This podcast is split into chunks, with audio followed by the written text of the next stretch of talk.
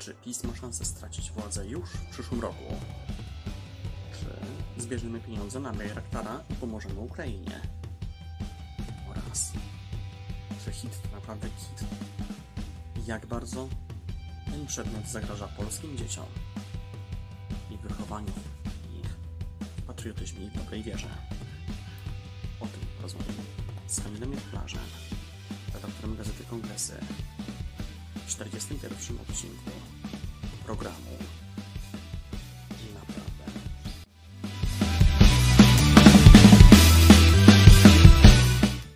Witaj Kamilu w 41 odcinku programu Naprawdę. E, Witam wszystkich naszych widzów. I słuchaczy także witamy. Spotify. również ze wszystkich platform, między innymi ze I- Spotify'a. Tak jest. I zaczniemy tak, myślę, że z grubej rury trochę, bo ostatnio się tego, tak jak wspomnieliśmy trochę przed nagraniem, trochę się tego nazbierało, czyli mamy wypowiedzi premiera Morawieckiego, prezydenta Dudy, ministra, ministra Czarnka, marszałek Gosiewskiej o tym, że mamy, no już wcześniej było też dawniej od ministra środ- środowiska, że mamy zbierać chrust, później było o tym, że mamy zacisnąć zęby, od premiera była rada, żeby ocieplić dom, od ministra Gosiewskiej, że mamy sobie kupić namiot, bo taniej wyjdzie, no i od ministra Czarnka, że mamy po prostu mniej jeść. Także no, mamy same świetne rady, y, jeśli chodzi o inflację. I jak myślisz, to jest początek końca PiSu i ich bezradność, czy raczej po prostu takie poczucie, że oni mogą już wszystko? E, Trudno mi powiedzieć, czy to jest początek końca. Wiele wskazuje na to, że tak, y, możliwe, że wasze sondaże pokazują, że to może być koniec PiSu, aczkolwiek bardziej y, widać to, że na pewno wielu polityków PiSu czuje się coraz bardziej odrealnionych od y, problemów y, przeciętnego człowieka. Widać na przykład to w tych wypowiedziach wspólnych wszyscy wiem, ale widać też to wśród takich ba- bardziej szeregowych działaczy, jak na przykład, żeby daleko nie szukać pani Elita Małgorzata Jacnawit, która no, popisała się swoimi wypowiedziami o elitach i o pseudoelitach. Ale tak, widać, że PiS zatracił ten swój słuch społeczny, widać, że ma ten sam problem, który miała Platforma przed utratą swojej władzy, czyli y, głównie ci działacze są po pierwsze y, leniwi, a po drugie dobrze się czują przy tych swoich ym, apanarzach partyjnych. Większość tych ministrów zarabia no, pieniądze, które przeciętny Polak y, zobaczy po 3-4 miesiącach pracy, y, natomiast oni mają tyle mi- mi- miesięcznie. I to nie jest problem, od razu zaznaczam, że ministrowie dobrze zarabiają, zresztą powinni więcej nawiasem mówiąc, ale to, to jest temat na osobną rozmowę. Widać tylko tyle, że władza nie wie, jak sobie radzić z tematem inflacji, a to jest temat, który faktycznie może ich, y, że tak się wyrażę, zmieść z planszy. Y, Wiele wskazuje na to, że mm, PiS y, utracił ten społeczny słuch, o czym wspomniałem, nie radzi sobie z tematem inflacji. Yy, Do tego dochodzą jeszcze podwyższone stopy procentowe. No i widać, że PiS po prostu ucieka od tego tematu, co widać przy wypowiedziach przykład Kaczyńskiego, no albo dochodzi do takich złotych myśli, jak na przykład yy, jedźcie kanapki z kawiorem przez panią Gosiewską, jedźcie mniej, yy, żyjcie za mniej pieniędzy, gdzie państwo nas swoją polityką zmusiło do tego, żeby, żebyśmy wydawali po prostu więcej. No jest jeszcze pan Morawiecki, który no, nie oszukujmy się, to jest człowiek, który chyba nie zrozumie problemów przeciętnego człowieka przy swoich zarobkach. Zresztą to jest coś, coś, co mi się rzuciło w oczy całkiem niedawno. Yy, Tak z trzy miesiące temu, może trochę później, wrzucił takiego tweeta, gdzie siedzi w ogrodzie z żoną przy lampce wina. I to nie jest nic oburzającego, gdyby nie to, że wtedy to było jakoś tuż po ogłoszeniu kolejnego rekordu inflacji. Widać, że no i premier w tym momencie, w którym mamy ogromny kryzys, trwała już wojna z Ukrainą, y, wojna na Ukrainie, przepraszam, nie wojna z Ukrainą, y, wojna na Ukrainie, y, i, a premier zajmuje się piciem wina no, i czymś takim się chwali, podczas kiedy przeglądając tego Twittera nie widać komentarzy na wiele potrzebnych i znaczących problemów dla Polaków. I też przede wszystkim nie widać też dosyć pochlebnych komentarzy w stronę Morawieckiego, że jednak chyba nawet elektorat PiSu nie był w stanie wybronić tego zdjęcia. No ewentualnie poza naprawdę jakimiś takimi betonami partyjnymi czy poparciowymi, że po prostu, no, że brawo panie premierze i tak dalej, no ale no wiadomo, no każda partia też takie coś ma. I po prostu, jak myślisz też, bo no nie oszukujmy się, że za że w przyszłym roku raczej PiS straci tę władzę. Być może nie przegra tych wyborów, no ale nie będzie miał samodzielnej większości. Jak myślisz, czy to będzie prosta droga PiSu do jego rozpadu, w przeciwieństwie do Platformy, która się jednak konsolidowała, wręcz nawet wchłaniała inne partie do swojej koalicji, czy jednak, czy jednak właśnie myślisz, że PiS zostanie takim trzonem, że jednak ta chęć powrotu do władzy będzie ich scalała do momentu ewentualnie odejścia Kaczyńskiego? E, to zależy od kilku czynników. E, po pierwsze, zależy od tego, e, czy Ziobro pozostanie w tej koalicji. No moim zdaniem w ogóle wystartuje osobno, więc ten problem powiedzmy się sam rozwiązuje. Aczkolwiek gdyby jednak jakimś cudem wystartowali razem, to po przegranych wyborach Ziobro sam, sam pierwszy wyjdzie z koalicji z Zjednoczoną Prawicą i zacznie budować coś własnego. Drugą kwestią jest to, jaką większość będzie miała ta opozycja no powiedzmy jeszcze z Konfederacją, bo Konfederacja by się mogła zgodzić na jakieś trybunały stanu dla niektórych polityków. No aczkolwiek też to też zależy od tej konfiguracji powyborczej, od tego, czy się dogadają z Ziobro i tak dalej. No ale to jest drugi taki czynnik. No i trzecia sprawa, y, reformy w prokuraturze i tak dalej. Pytanie, ilu politykom PiSu uda się udowodnić coś y, przed prokuraturą? No i czy uda im się w ogóle poodbierać immunitety i tak dalej. No, Immunitet się pewnie uda odebrać, prokuratura się pewnie zajmie co po niektórymi, żeby daleko nie szukać Mejzą, który prawdopodobnie w ogóle posłem nie zostanie na następną kadencję, więc z nim będzie w miarę prosto. Bardzo możliwe, że zajmie się Sasinem, bardzo możliwe, że zajmie się na przykład ministrem Dworczykiem za te jego maile. No I teraz pytanie, czy zajmie się na przykład takimi liderami partyjnymi, y, jak, żeby daleko nie szukać, Beata Szydło, y, Mateusz Morawiecki i Jarosław Kaczyński. No i trzecia sprawa, y, Jarosław Kaczyński, który być może po porażce będzie chciał odejść na emeryturę. No, to nie jest bardzo prawdopodobna teza, ale z drugiej strony, no pomyślmy, teraz by stracił władzę na 4 lata, no bo załóżmy rząd PSL, Lewica, Platforma i Polska 2050 ma szansę wytrzymać w miarę długo. Kaczyński jest już, no nie oszukujmy się, Kaczyński nie jest najmłodszym politykiem. Jest w tym wieku, że mógłby zacząć myśleć o tej emeryturze, do tego dodajmy 5 lat od dzisiaj, no i będzie w wieku Joe Bidena, yy, ten obejmował prezydenturę. Natomiast yy, to nie będzie tak prosto tak jak w przypadku Bidena, bo to, będzie, to będą 4 lata trzymania praktycznie polityków yy, PiSu w jakichś, w jakichś takich ramach. Staranie się, żeby znowu utrzymać dyscyplinę w tym swoim klubie, co na pewno proste nie będzie, zwłaszcza po przegranych wyborach. No do tego też zależy, kto podchodzi do Sejmu, no bo wszystko wskazuje na to, że ci najbardziej zaufani ludzie Kaczyńskiego, jak na przykład Terlecki, y, mo mogą mieć problem, czy dostają się do, następnej, y, do Sejmu następnej kadencji, y, kosztem tych powiedzmy młodszych działaczy, którzy będą chcieli jednak coś zmienić i nie są przyzwyczajeni do tej powiedzmy dyscypliny, która panuje dzisiaj w klubie, no i będą chcieli jakoś budować swoją własną pozycję, będą chcieli się sami pokazać jako liderzy. No i z tym Kaczyński również może mieć problem. No a, no i w końcu najważniejsza rzecz. Y, PiS sam z siebie jest podzielony jako różne frakcje. Teraz widzimy, one walczą ze sobą przy władzy. No, możemy pomyśleć, co się stanie, jak ta władza upadnie, no i jak nie będą ich stalać spółki Skarbu Państwa, ministerstwa, no i sama władza. No więc właśnie jest też kwestia, myślę, prezydenta Dudy, który może chcieć się ustawić mniej więcej w tej konfiguracji i wcale nie będzie chciał pomóc PiSowi i może być bardziej, że tak powiem, niezależnym od Kaczyńskiego prezydentem niż Lech Kaczyński, który i tak nie był w sumie tak bardzo zależny od Kaczyńskiego, bo jednak często mimo różnych kłótni z Donaldem Tuskiem jednak szli w miarę gdzieś tam w kompromisy.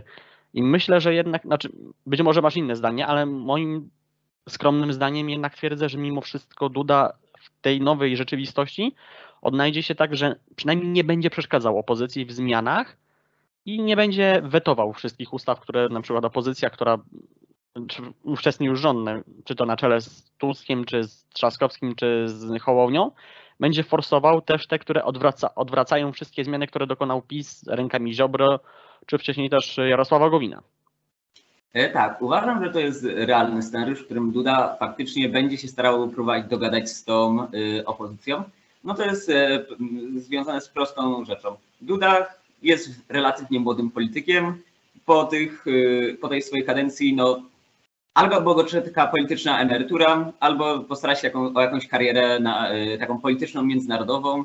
Coś tam się przebąkuje o ONZ, coś się przebąkuje o NATO. No, Unia Europejska małe szanse, biorąc pod uwagę jego wypowiedzi na temat wspólnoty, no i to, że tam do większości organów potrzeba y, zgody y, rządu, który będzie wtedy rządzić. No, wyobrażam sobie, że jednak rząd Donalda Tuska, Szymona Hołowni bądź Rafała Trzaskowskiego będzie miał troszkę lepsze kadry na przykład komisarza europejskiego. Aczkolwiek uważam, że faktycznie Duda będzie chciał y, budować, jakkolwiek stworzyć sobie renomę tego prezydenta, y, a nie długopisu. Będzie się starał y, pokazać, że jest prezydentem powiedzmy wszystkich Polaków. No, ustawy o związkach partnerskich czy korekcie płci, li- liberalizacji aborcji czy legalizacji marihuany nie podpisze, no ale zmiany w TK, zmiany w Sądzie Najwyższym, przynajmniej nie jakoś bardzo radykalne, może podpisać. Z Trybunałem Konstytucyjnym też, powiedzmy, no, to jest naj... Widać dzisiaj, że y, Andrzej Duda się jakoś stara dystansować od tego, co się dzieje z Trybunałem Julii Przyłębskiej, ale trudno powiedzieć, no, uważam, że mimo wszystko by się zgodził na pewne zmiany w Trybunale Konstytucyjnym. I tak, może uważam, zaprzeczy, że Duda będzie też grał na siebie. Yy, Jak widać z tych przekazów medialnych, że mm, sam będzie chciał ratować być może sam będzie chciał jakoś zagrać w PiSie, no ale on nie ma tam praktycznie nikogo po swojej stronie, więc powiedziałbym, że on najszybciej wycelował w tą yy, politykę międzynarodową, w jakieś, jakieś stanowisko w ONZ albo w NATO. No tak, tym bardziej, że w sumie no, z Andrzejem Dudą jest tak, że on jest teoretycznie trochę takim człowiekiem jak Jacek Kurski, że z tego, co, z tego co pamiętam, chyba nawet jakiś czas Andrzej Duda był w Solidarnej Polsce, podobnie jak Jacek Kurski, mimo że jest bardziej człowiekiem prezesa. No, Lech, e, e, Andrzej Duda mimo wszystko jest bardziej człowiekiem Lecha Kaczyńskiego, ale mimo wszystko gdzieś tam z tą Solidarną Polską obydwaj, obydwoje lawirowali. Znowu między Dudą a Kurskim też jest trochę spięcie, więc w sumie tutaj może naprawdę wydarzyć się tyle rzeczy, że naprawdę no, PiS może podzielić się na tyle partyjek, że podejrzewam, że naprawdę no, te trzony partyjne być może nawet nie wej- podejrze, znaczy być może wejdą do Sejmu, ale raczej to będą, będzie poparcie rzędu obecnie Lewicy, może Hołowni, więc no wszystko się może wydarzyć faktycznie. Tak, no nie zapominajmy też, że PiS jest w tej niekorzystnej dla siebie sytuacji demograficznej. No, jego wyborcy, owszem, y, emeryci, no to, to jest w tym momencie największa grupa wyborcza ze względu na wiek. Z drugiej strony, no ci emeryci, którzy normalnie głosowali na PiS, no powiedzmy, no wiek robi swoje, y, czas robi swoje. No, Pandemia Teraz też zrobiła swoje. Ci nowi emeryci no, są coraz y, bardziej liberalni. To są już ludzie, którzy głosują, głosowali na Tuska, którzy korzystali na przemianach gospodarczych w latach 90. No, oni mm, głosować na PiS nie będą. Najmłodsi wyborcy teraz powiedzmy ci, którzy teraz będą wchodzić i ci, którzy będą wchodzić na następne wybory, będą w miarę pamiętać, że PiS nie był jakoś szczególnie wybitny, jakoś szczególnie taki pro-młodzieżowy, a poza tym Konfederacja też tu- tutaj, szanujmy się, Konfederacja bardzo y, mocno się- zbiera ten elektorat bardziej prawicowy wśród młodych, także napis nie dostanie w ogóle miejsca, no będzie tracić ten elektorat, no to jest naturalne. To było już widać przy wyborach y, ostatnich prezydenckich. Y, Andrzej Duda wygrał o włosy, dzisiaj już nawet pomijając y, to, ile im spadło poparcie. Gdyby dzisiaj te wybory się odbyły bez, y, bez tej ustawy aborcyjnej, znaczy bez ograniczenia prawa aborcyjnego, bez y, COVID-u, i tak prawdopodobnie by przegrał. A co dopiero teraz? No, tak samo będzie z PiSem. PiS jest skazany demograficznie i przez swoją politykę, która była skierowana owszem dla swojego elektoratu, ale bardzo przeciw reszcie elektoratu. Skazał się sam na tą porażkę wcześniej czy później. No, wiele wskazuje na to, że ta porażka będzie szy- szybciej niż później. A też trzeba zaznaczyć, że ci bardziej dojrzeli, że tak powiem, wyborcy, no powiedzmy, no patrząc gdzieś tak na moje roczniki, czyli 9,7, być może do 9,0, może nawet troszkę dalej, mimo wszystko oni zaczęli wybierać, odchodzą może nawet też od konfedera- Konfederacji i właśnie przeszli trochę na stronę Hołowni, bo też gdzieś tak patrząc chociażby na elektorat czy mniejszych miast, czy właśnie wsi, to też widać po tym, że właśnie młodzi ludzie tam a zaktywizowali się właśnie ze względu na Hołownię, być może bardziej trochę też na wybory prezydenckie, ale mimo wszystko mam wrażenie, że gdyby poszli faktycznie głosować, to tak czy siak by poparli ruch Hołowni, więc to też może dać gdzieś tam jakiś tam impuls. Do tego, do takiej być może nawet, być może nawet takiej drugiej nowej siły, może nie tyle konserwatywnej, co takiej bardziej zachowawczej światopoglądowo, ale też jednak bardziej, postępo, bardziej postępowej od PiSu, że być może tworzy się nam jakiś trochę taki nowy duopol, a może trójpol, nie wiem, może z lewicą, bo jednak oni też nie można zapominać, bo jednak młodzi ludzie myślę, że przy tej lewicy tak czy siak zostaną w przyszłości. Nie odwrócą się od niej tak jak gdzieś tam tą śred... tak gdzieś te ludzie, gdzieś ci ludzie w średnim wieku w 2001 roku, kiedy, lewi... kiedy SLD wygrało wybory. Więc no zobaczymy, no może być na pewno ciekawie w przyszłości i te wybory w 27 roku mogą być zgoła ciekawsze nawet niż te w 23, gdzie raczej myślę, że spodziewamy się mniej więcej rozkładu sił, a już na pewno tego, że PiS straci władzę, a w 27 roku może się wydarzyć absolutnie wtedy wszystko. E, Tak, z 27 rokiem jest jeszcze ta sprawa, że wiele wskazuje na to, że może wtedy powstać nowa partia liberalna, że tak się wyrażę, czyli kolejna nowoczesna bądź ruch Palikota. Dzisiaj takiej partii brakuje, ale przez to, że po pierwsze trzeba walczyć z tym PiSem, ten duopol jest silny, no to jest na nią A dość Petru mało się wstrzelił też w złym czasie. Natomiast w trzeba zaznaczyć. 2027, kiedy prawdopodobnie tej koalicji rządowej się nie uda zrealizować wszystkich progresywnych postulatów, które e, promuje teraz Donald Tusk i Lewica, no na to są małe szanse, że się wszystkie uda, zwłaszcza, że przynajmniej przez dwa pierwsze lata Andrzej Duda będzie skutecznie blokować. E, Wtedy pojawia się liberalna partia, która również może bardzo dużo ugrać, no i może e, zgarnąć powiedzmy no, no z 15%, może być tą trzecią siłą, może być nawet drugą siłą. Do tego mamy faktycznie tego Hołownię, który będzie powiedzmy z tej bardziej pozycji centrowej, zwłaszcza jak się połączą z PSL-em, no zobaczymy jaka będzie teraz układanka wyborcza na 2023.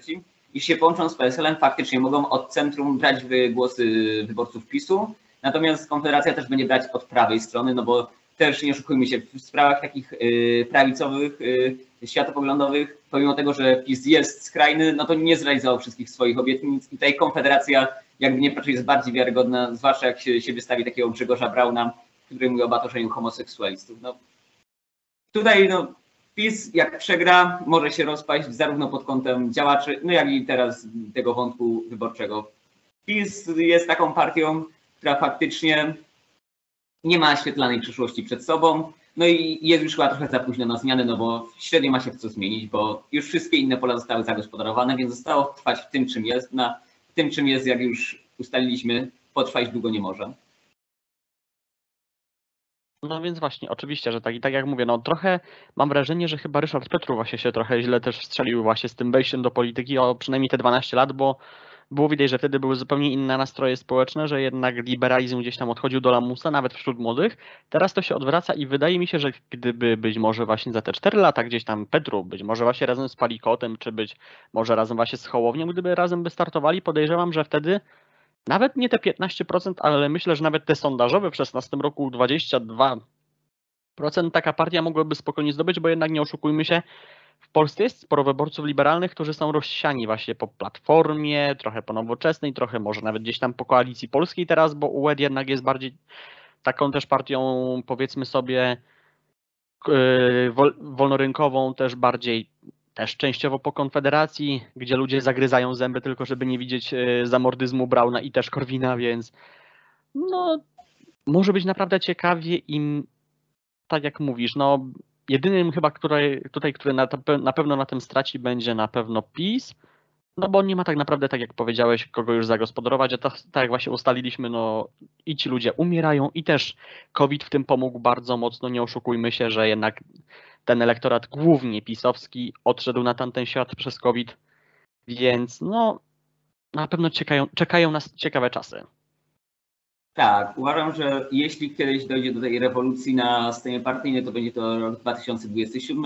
No może trochę wcześniej, biorąc pod uwagę, że mogą być te przyspieszone wybory, bo będzie trochę większy rząd. No średnio wierzę w to, że będą wtedy przyspieszone wybory, no bo już dzisiaj widać, że ta opozycja ma predyspozycję, żeby się dogadać.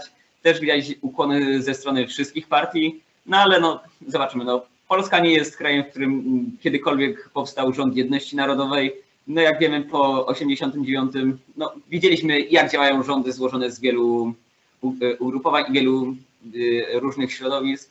No, wiele się może wtedy zdarzyć. Możemy być nawet świadkami prawdziwej rewolucji y, politycznej w Polsce. No być może powstanie faktycznie czwarta, a raczej myślę, że chyba będą tego wszyscy omijać i powstanie od razu piąta Rzeczpospolita na wzór piątej Republiki Francuskiej. I teraz tak przechodząc trochę gładko do innego tematu, też związanego z Polską, ale trochę bardziej jednak z sytuacją na froncie ukraińskim, o czym też już trochę wspomnieliśmy. Ym, Na zbiórkę na Bajraktara, którą założył redaktor Sławomir, Sławomir Sierakowski, już wpłacono 16 z 22 milionów złotych, czyli idziemy w dobrym kierunku, trochę jak Litwini, chociaż nie pamiętam, czy oni być może szybciej trochę nie zebrali tych pieniędzy, ale Y, Mniejsza o czas? dni zebrali, ale i tak biorąc pod uwagę, że mm, Polacy bardzo często pomagają finansowo Ukraińcom już na miejscu, no w znacznie większym stopniu niż Litwini, no to, to i tak jest bardzo dobry wynik, że udało się chyba w dwa tygodnie zebrać, nie, mo, może nawet trochę mniej. Nawet chyba szybciej, nawet chyba szybciej to było. Jak myślisz, bo też częst, coraz częściej się faktycznie też mówi, też ostatnio była taka rozmowa w TVN24 między innymi z Aliną Makarczuk y, i z Olechem Bielackim, czyli dziennikarzami ukraińskimi w Polsce, którzy też z TVN24 współpracują, że oni też coraz częściej czują taką niechęć w stosunku do Ukraińców. No też patrząc gdzieś tutaj re- regionalnie, też w Wielkopolsce czy tak dalej, gdzie jednak tych Ukraińców było sporo przed wojną, gdzie pracowali. I tutaj nie można było powiedzieć, bo naprawdę na PKB robili bardzo dużo. No nie oszukujmy się, obsadzają zawody te, które Polacy nie obsadzają. Tak samo jak w Niemczech czy w Wielkiej Brytanii Polacy obsadzają te zawody, które Brytyjczycy i Niemcy nie obsadzają, więc to jest gdzieś tam ta równia pochyła. Ale mimo wszystko, że czuć to zmęczenie. I jak myślisz, czy Polacy mają w sobie tyle siły ku temu, też patrząc też przez pryzmat tej zbiórki chociażby bardzo szlachetnej i myślę, że chyba każdy z nas dobrze, myślę, że każdy z nas chętnie wpłaci chociaż te 50 czy 100 zł nawet na tę zbiórkę, czy nawet symboliczną złotówkę, ale czy faktycznie może zdarzyć się to zmęczenie materiałem, tym bardziej, że no ta wojna tak szybko się nie skończy i też nie wiadomo, co zrobi Putin dalej, czy będzie chciał przejść dalej na zachód, mimo tego, że nie radzi sobie z frontem ukraińskim, trochę idąc e, w stronę Hitlera, czy jednak Polacy na tyle się zepną i Hitler na tyle się zwinie, że jednak to wszystko tak się ułoży, że będziemy dalej żyć w zgodzie z Ukraińcami i będziemy im pomagać na tyle, ile możemy, potem już w odbudowie Ukrainy. No, to jest trudna kwestia powiedzieć, na ile te nastroje będą negatywne względem Ukraińców. Ja powiem szczerze, jestem pod wrażeniem tego, że jeszcze naprawdę to oparcie dla, Ukraiń, dla Ukrainy i dla Ukraińców jest tak sporo u nas w Polsce.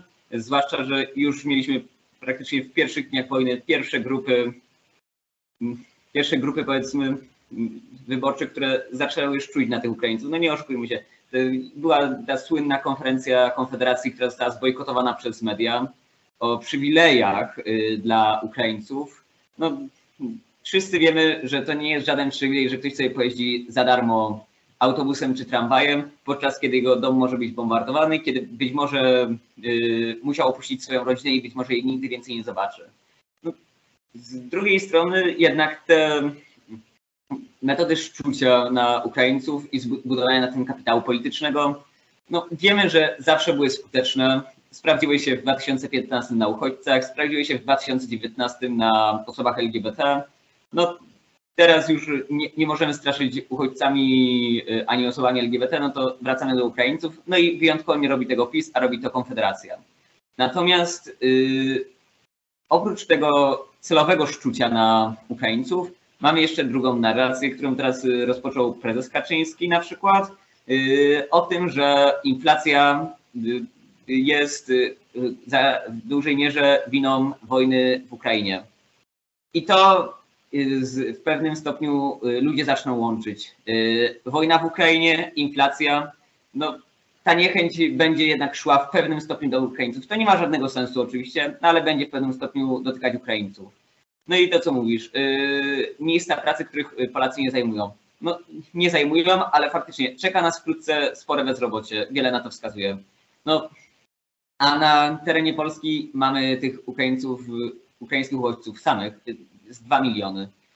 Do tego będą Polacy tracić pra, pracę, też będą poszukiwali nowych zawodów.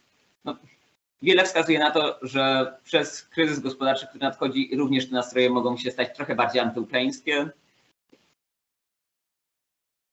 No, natomiast szczerze mówiąc, wątpię, żeby ten konflikt się rozlał na inne państwa, przynajmniej w najbliższym czasie. Ukraina się jeszcze broni. Nawet wątpię, żeby Ukraina przegrała, ale nawet jeśli jakimś cudem tak by się zdarzyło, to Rosja będzie miała na tyle duże straty, że nie odważyłaby się zaatakować żadnego kraju NATO.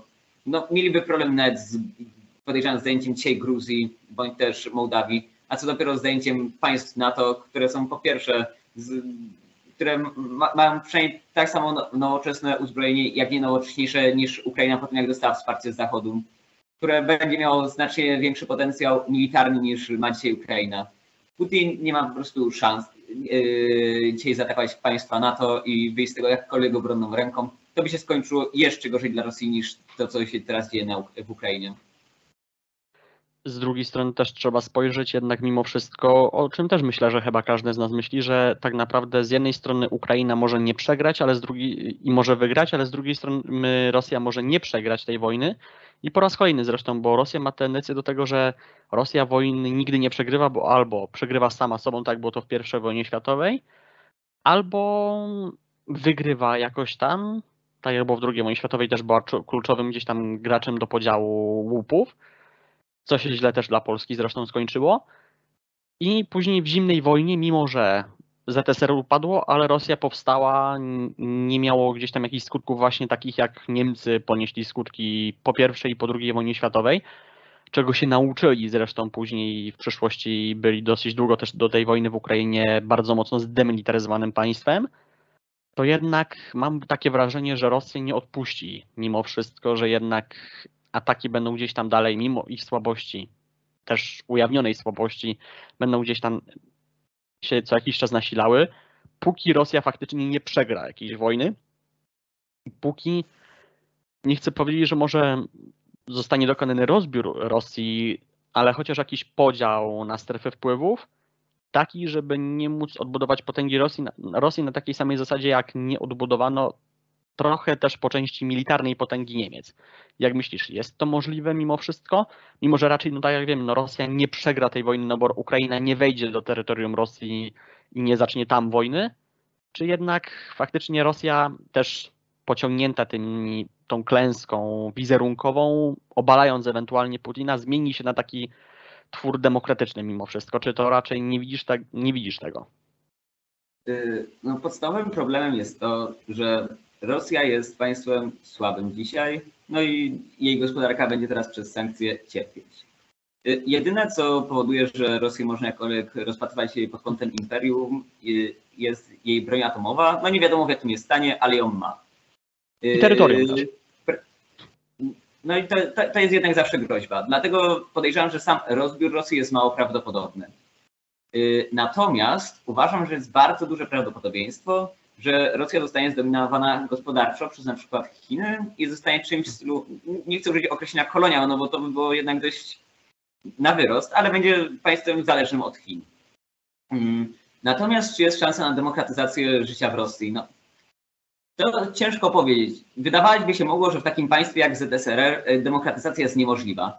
Natomiast wszyscy wiemy, jak się skończyło. Skończyło się yy, skończyło się tak, że po prostu ZSRR upadł, zmienił się w Rosję. Być może tak samo będzie z mm, tą Rosją Putina. No, tam słyszymy, że jest jak, jakaś szansa zamachu stanu, zmiany władzy. No, ta, władza, zmiany, ta zmiana władzy niewiele zmieni z punktu widzenia innych państw, no, no i samej Rosji, no bo to dalej będzie dyktator. Wokół Putina zresztą są sami pewnie ludzie jego pokroju. Natomiast da, zawsze taka zmiana władzy pewnym stopniu coś tam osłabia y, samą Rosję i samo państwo. No, bardzo możliwe, że w, y, kiedyś Rosję się uda zdemokratyzować, nie wykluczam tego, ale szybko się to nie stanie. Natomiast jeśli chodzi o to, czy mm, jaki był jeszcze taki wątek, który chciałeś poruszyć, y, czy Rosja będzie w stanie zaatakować dalej? Tak, czy, znaczy, czy będzie po prostu powrót do takich ataków, coś było jak właśnie względem Gruzji, czy pierwszego ataku na, y, w stronę Ukrainy właśnie na Krym i na Donbas w 2014 roku, no i teraz ta druga faza, że tak powiem, wojny po 8 latach. No to powiem tak, to wszystko zależy od tego, w jakim stopniu będzie uzbrojenie i czy sankcje zostaną utrzymane.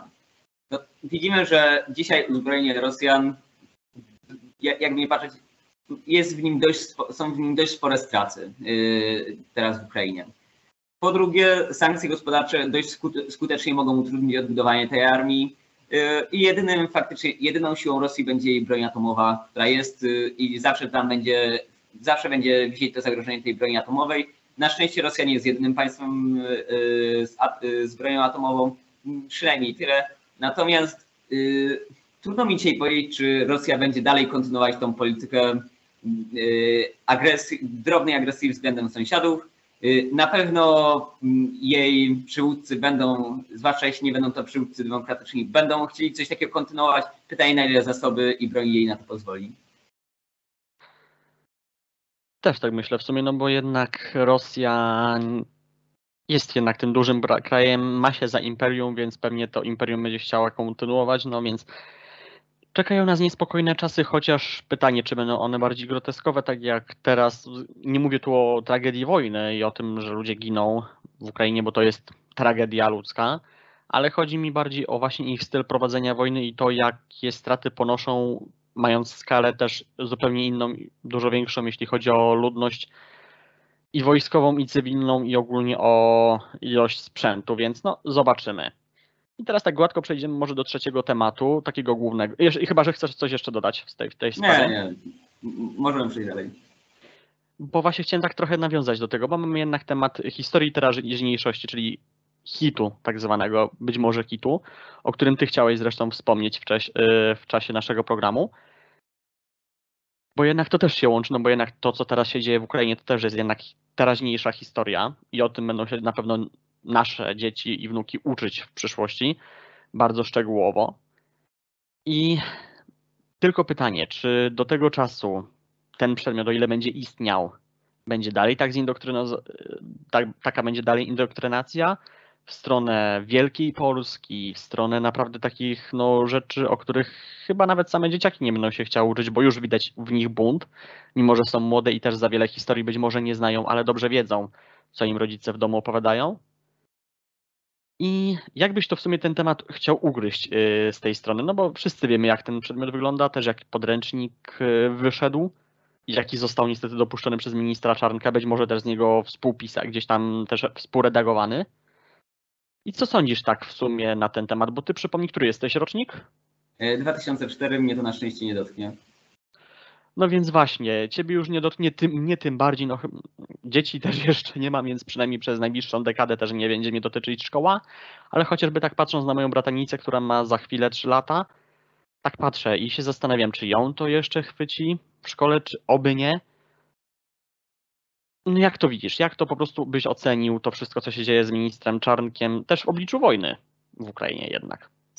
E, no to tak, bo, bo to jest kilka wątków. Może mhm. zacznę faktycznie jeszcze od ministra Czarnka i wojny w Ukrainie, bo to jest, to jest już osobny i ciekawy wątek.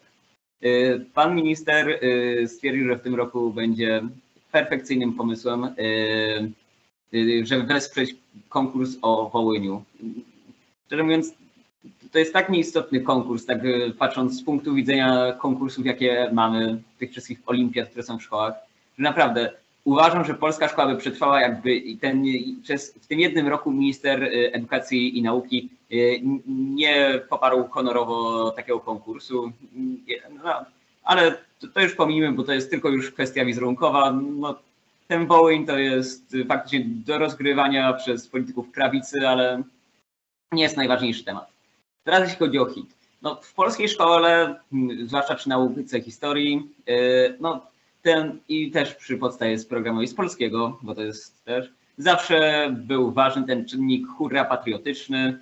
No, to już od pięciu lat, czyli odkąd PiS wprowadził po pierwsze tą reformę edukacji, no i potem zaczął zmieniać te podręczniki, no to to już jest w formie groteskowej, bo to już naprawdę, jeśli romantyzm jest spłycany już do samego y, patriotyzmu, y, natomiast no, to zawsze w szkole było.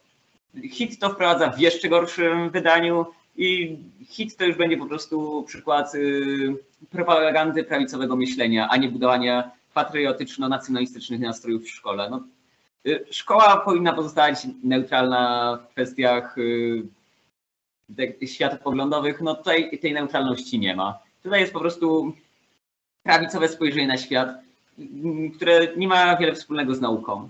A teraz przejdę do samego podręcznika. Ten podręcznik to jest tragedia. Ja już pomijam tą propagandę, no to jest coś na, na temat, y, na który, o którym mówią wszyscy. Chodzi o to, jaką to ma warstwę mm, niezgodną z nauką. Po pierwsze, tam są błędy merytoryczne. Jest ten rozdział o ideologiach.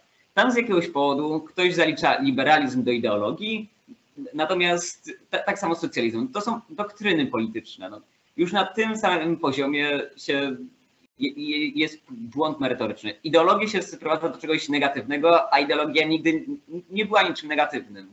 To jest dopiero potrzebne przy tworzeniu jakiejś ideologii gender. No, coś takiego w ogóle nie istnieje. No i trzecia sprawa, yy, wtłamszanie tam na siłę yy, religii i takiego myślenia yy, Polak równa się patriota, równa się katolik. No i wtedy jest dobrym Polakiem. No inaczej jest yy, nie wiem, pozwolę sobie tutaj na, no nie ma tam określenia polskojęzycznym obywatelem, no ale no, to jest tak w myśli o polskojęzycznych mediów, które są bodajże tam wspomniane. No ten przedmiot już sam z siebie, ogóle, ten przedmiot w ogóle średnio rozumiem, po co tworzyć osobny przedmiot. Bo to można było zrobić w prosty i łatwiejszy sposób, to znaczy zmienić podstawę programową do historii. Nie, nie rozumiem, jaki jest problem w czymś takim.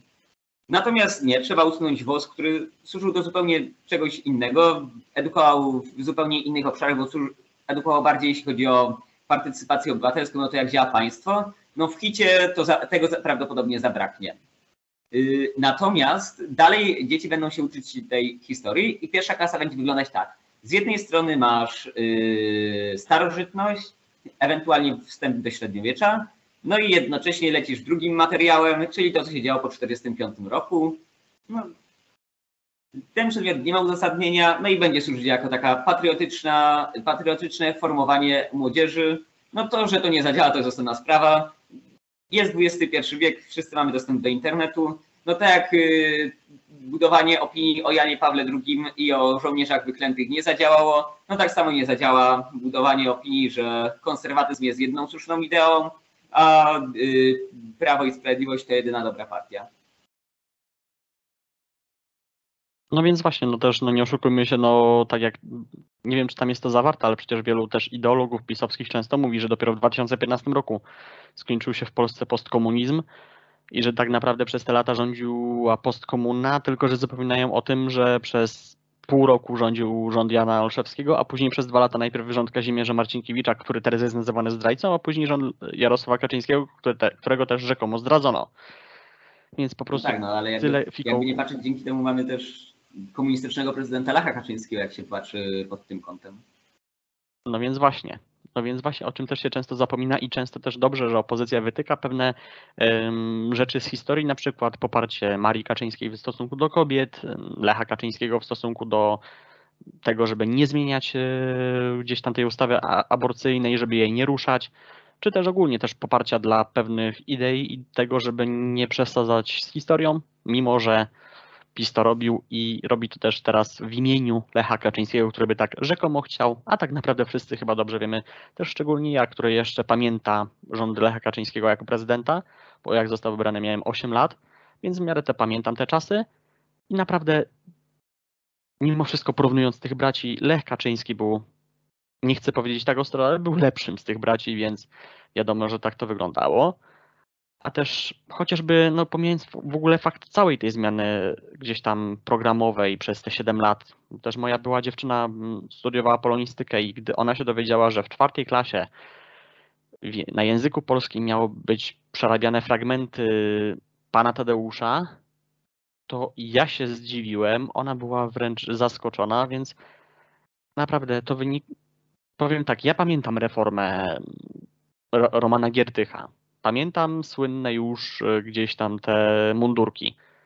Ale mimo wszystko mam wrażenie, mimo że Roman Giertych wywodzi z tej, się z tej nacjonalistycznej, narodowej gdzieś tam komitywy, wiadomo, Młodzież Wszechpolska i tak dalej, Liga Polskich Rodzin, ale mimo wszystko tej ideologii nie było tak w szkołach, nie było tego tak krzywionego, bo chyba myślę, że Roman Giertych sam, wtedy był młodym politykiem przecież, zdawał sobie z tego sprawę, że nie da tak się formować młodych, czego nie zdają sobie sprawy po kolei, czy Zalewska, czy Piątkowski, czy teraz Czarnek tym bardziej, którzy naprawdę faktycznie są wręcz ideologami, a nie nauczycielami, czy ministrami, co powoduje naprawdę jakieś takie no, skrzywienie ideologiczne i mi się wydaje, że właśnie to spowoduje odwrotną kwestię, że jednak młodzież się jeszcze bardziej zlewi, gdzieś tam pójdzie w lewą stronę i liberalną też gospodarczo, a nie w stronę właśnie taką, jakby PiS chciał, żeby poszli.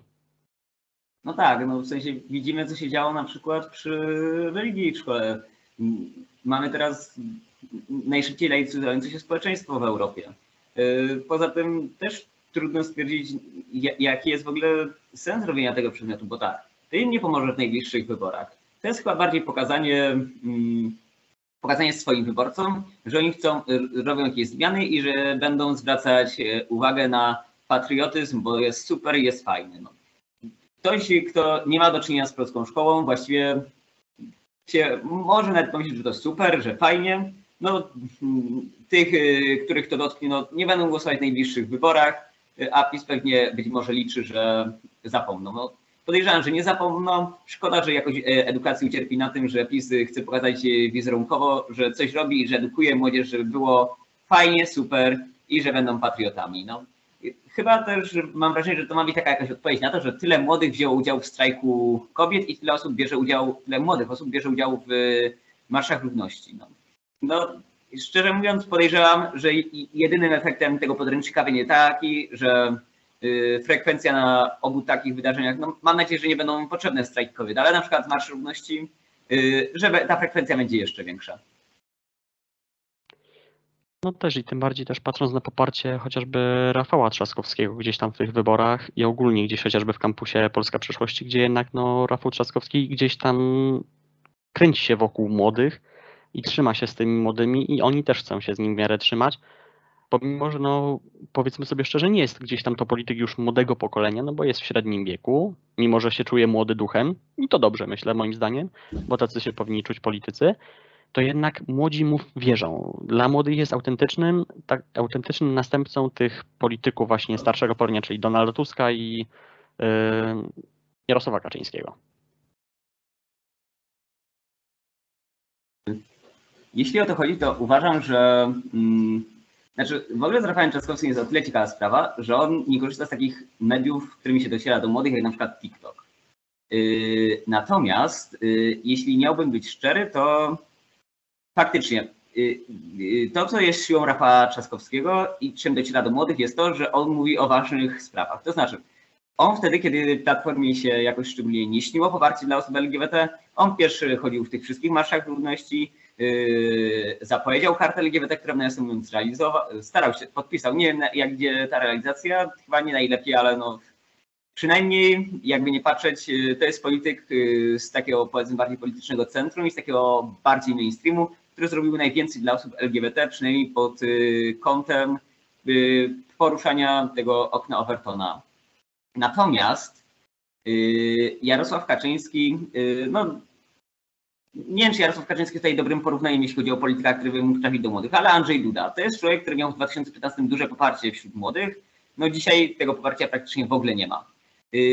Premier Mateusz Morawiecki no też do młodych nie trafia, no, że tego, że stara się jakoś, no średnio to wychodzi. Praktycznie żaden polityk Prawa i Sprawiedliwości nie jest w stanie dotrzeć jakoś yy, do młodych. Yy, łącznie z tymi politykami najmłodszego pokolenia, którzy mają 28-29 lat. Zresztą Kaczyński też ma na przykład, żeby daleko nie szukać, bo tych miał kilku swoich asystentów, którzy robią jakieś kariery, na przykład jest Piotr Mazurek, który jest pełnomocnikiem do spraw młodego pokolenia, no on też sobie średnio radzi z dotarciem do młodych, jeśli by nie powiedzieć, że w ogóle sobie nie radzi. Y, uważam, że główną tego przyczyną jest to, że faktycznie mm, oni nie rozumieją potrzeb, potrzeb młodych. Nie mówią w ogóle o klimacie, nie mówią o prawach osób LGBT, no, o legalizacji marihuany też nie mówią. No i nie, no jakby nie patrzeć, to PiS ograniczył prawa aborcyjne. Dlatego no, nie dziwię się, że w ogóle nie są w stanie trafić do młodych nie rozumieją ich potrzeb i nie są w stanie zdiagnozować, skąd jest ich problem poparcia, bo ten problem poparcia nie jest stąd, że młodzi mają inne poglądy, tylko problem jest taki, że oni się po prostu rozumieją z poglądami młodzieży, która będzie miała takie poglądy, no bo te poglądy są dla nas naturalne. Y, wydają nam się, że faktycznie no, ja sobie nie wyobrażam, żeby zagłosować na kogoś, kto nie uznaje na przykład związków partnerskich za coś normalnego, no bo to jest standard w Europie. My widzimy, w jakich warunkach żyją nasi rówieśnicy i czym oni się zajmują, a y, w jakich warunkach żyjemy my pod tym kątem. No więc właśnie, teraz tak na koniec w sumie, mm, co byś chciał dodać też tak od siebie, też tak patrząc na przyszłość Polski, też z perspektywy takiej też dziennikarskiej trochę bym powiedział. Mm, Jak widzisz tę przyszłość Polski, czy ona się rysuje gdzieś tam w dobrych barwach, bo PiS straci władzę, dajmy na to, czy raczej takich niepewnych przez to, że jest inflacja, że mamy złą sytuację gospodarczą, niepewną sytuację na wschodzie na przykład. To tak, na pewno pod kątem niepodległości, no tutaj jestem w miarę spokojny. Wierzę, że silne sojusze, to znaczy NATO i Unia Europejska, są w stanie nas utrzymać jako powiedzmy, w jako w miarę bezpieczne, niepodległe państwo. Jeśli chodzi o przyszłość gospodarczą, no, tutaj nie widzę jakiejś przyszłości, bo nawet jeśli PiS straci władzę, no to na przykład, żeby daleko nie szukać, Adam Glapiński prawdopodobnie dalej będzie prezesem Narodowego Banku Polskiego. Yy, Ta polityka MB dalej będzie komiczna, komiczna i nieskuteczna. Uważam, że przyszłość Polski może nie być kolorowa, aczkolwiek patrząc na naszą przeszłość, uważam, że nie można nas przekreślać, nas to znaczy Polaków, i że mimo wszystko, nawet jeśli czasy będą cięższe, przetrwamy to i uda nam się naprawić, odbudować i zbudować nową, lepszą przyszłość dla naszego kraju. I takim optymistycznym akcentem zakończymy, zakończymy 41 odcinek programu naprawdę, bo nie ukrywam, że zgodzę się z Twoją wizją. Nie jest może ona kolorowa, ale też jest pełna nadziei na szczęście. Zresztą myślę, że w Polsce takimi nadziejami żyjemy. I to z jednej strony jest też dobre. Moim dzisiejszym gościem był Kamil Jaglarz, redaktor Gazety Kongr- Kongresy. Dziękuję Ci bardzo serdecznie za rozmowę. Dziękuję bardzo. A ja zapraszam Was na poprzednie rozmowy y, na kanale Naprawdę, na kolejne, które będą co tydzień nadal emitowane na pozostałe programy, które mają akurat teraz wakacyjną przerwę. Lajkujcie ten odcinek, subskrybujcie kanał, obejrzyjcie blog naprawdę.blog, wejdźcie na YouTube'a, Spotify, Facebooka, Twittera, Instagrama. A ja widzę się z Wami za tydzień. Do zobaczenia w kolejnym odcinku i cześć. Wszystkiego najlepszego z okazji imienia dla każdego Szymona, Kamila i Kamili.